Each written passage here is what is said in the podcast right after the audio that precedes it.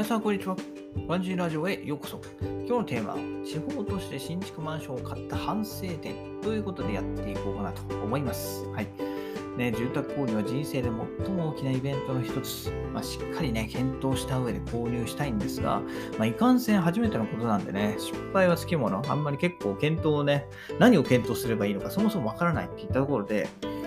ね、あのー、販売員の言われるがまま、えーね、書類にサインをしてハンコを押したらいつの間にか家が出来上がっていたという、ね、それは極端かもしれないですけど、まあ、そんなね、はい、苦い経験があるのかなといったところで、まあ、私もそのうちの一人であるんでね、はい、やっぱり失敗を防ぐためには、まあ、失敗談を経験者から聞くことが一番だなというふうに私は思っていますので、まあ、私の失敗談を紹介していこうかなと今日は思います。はい、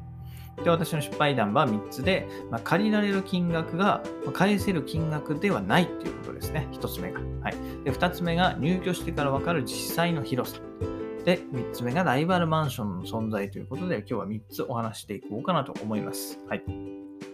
でひとつめは借りられる金額が返せる金額ではないということですね。はい、住宅はねやっぱり現金一括で買うっていうのはほとんどね、えー、いないかなと思います。多くの方が住宅ローンを組んでお家を買うことになるかなと思うんですけど、そこでね、じゃあいくらまで借りられるのかっていうところで、住宅メーカーだったり銀行が金額を提示してくるわけですよね。それが、えー、あくまで借りられる金額の限度額であって、じゃああなたが私が返せるのかって言ったら、それは、えー、ひゃくパーセント ではないっていうところがね、あの注意したいですね。うん、銀行はやっぱりお金を貸して、まあ、その利子で儲けるビジネスモデルをやっているので、まあ、少しでもね多くを貸す分だったら、まあ、貸した方が利益が上がるからその方がいいですよね。そうしますよね。はい、だからその額を鵜呑みにして住宅購入資金をじゃあここ、はい、って決めちゃうと、まあ、大きな失敗を招くと。はいね、住宅はまあ買って終わりではないんですよね。うん、そのローンじゃな、ローンだけじゃなくて、修繕していくためのお金だったり、毎年の固定資産税っていうものを払っていかなきゃならないので、まあ、住宅ローン以外にも支出がかかるってことを忘れてはいけないと。はい、で、えー、ディベロッパーだったりね、住宅メーカーの言うことを鵜呑みにして、えー、なんとかなるとか、はい、まあ、この家はね鉄筋コンクリートできてるから、まあその修繕積み立ては少し多少安くても大丈夫だよみたいな、いろいろ甘い言葉があると思うんですけど、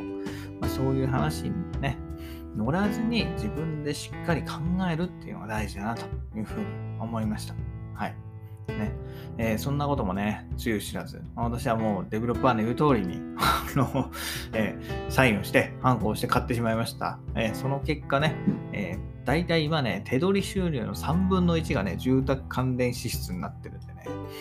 もうはっきり言って毎月ギリギリですよ。ギリギリでもないよね、ほぼ無理だよねもうなんとかしないとじゃないけど、えー、かなり無茶してます。はい、でそのでそんな状況になってしまったこそね、えー、からこそ、えー、まあ、えー、いろいろ苦肉の策というか、そういうのがいろいろ思いついたんですけど、まあ、例えば、まあ、株式投資だったり副業を始める、うん、これはまずいと思って、ね、もう副業をやらざるを得ない環境ですよね。はい、であとはお金の勉強の実施だったり、まあ、お金に対する意識の変化ですよね。はい、でもちろんその中には車を手放すっていう、まあ、最悪の、えー結論があったんですけど、まあ、それはね結果やってよかったかなというふうに思ってますね。はい、車はやっぱりね、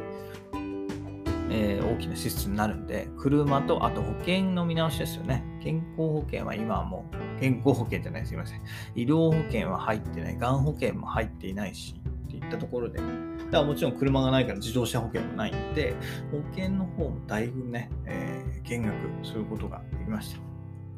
今までね結構払ってたんですよ。月にまんえんぐらい払ってたんで、確かに払いすぎだなと思って、でそれ見直したんでごせんえんぐらいまで下がったんで、はい、まあ、やっぱねそういうところはあの今回お家を買い買ったで、そのお家が高すぎたっていうね、あの結論がなければ、まあ、そこにね、えー、至ることはなかったかなと思うんで、まあ、結果往来ではないけど、まあ、プラスマイナスちょっちマイナスっていうところですよね。プラスマイナスでゼロにはならない、少しマイナスだけど、まあ、やってよかったかなっていうところです、はい、でふたつめが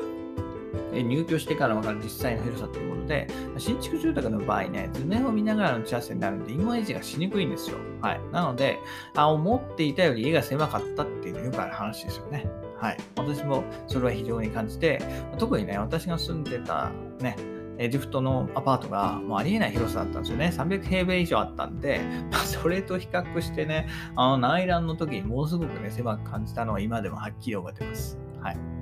で、あとは、まあ、ライバルマンションの存在ですよね、えー。買おうとしているマンションの周りの動向にも注意したいですよね。はい、中古マンションの状況だったり、まあ、新しくマンションが建つ予定があるかとか、近隣の都市計画ですよね。市町村の都市計画なんかを、えーね、マンションの販売員に聞くのはもちろんですけど、まあ、中古マンションを見てみたり、他の不動産屋を聞いてみるのもいいのかな、一案かなと思います、ね。都市計画なんかはね、あの市役所、市町村なんかも知ってるんですね。その辺が把握してるから、その辺聞いてみるのも私はありかなと思います。はい。で、私にはね、この視点が完全に抜けてましたね。もうディベロッパーの言うことを信じて、特に調べをせず買った結果、ね、周りではね、今でも建築途中のマンションが数棟ありますっていったところで、ね、供給過多でね、目崩れしないかが私は今の心配事になっていますと。はい。で、えーね、簡単に最後にまとめると、まあ、事前に入念な調査が必要だっていうことが私は言いたいですね。はい。やっぱり住宅購入はね、人生で最も大きなイベントの一つといったところで、後悔なきをね、事前に入念な調査が不可欠だと私は思います。はい。で、まあ、そんなことを知らずに、えー、ディベロッパーの言う通りに、えー、ね、サインして反抗しちゃうと、えー、必ずどこかで後悔するよっていうのは、えー、私がお伝えできることかなと思います。はい。なので、私の失敗を、まあ、多山の石をと、多山の石と捉えていただいて、皆さんがね、行動するときに失敗しないでね、えー、いい買い物ができたらなというふうに思います。はい。というところで、えー、締めさせていただきます。今日はね、えー、地方都市でマンションを買ったとこでの失敗、はい、反省点というところで、えー、私の経験談をお話しさせていただきました。それではまた明日。バイバイ。Have a nice day.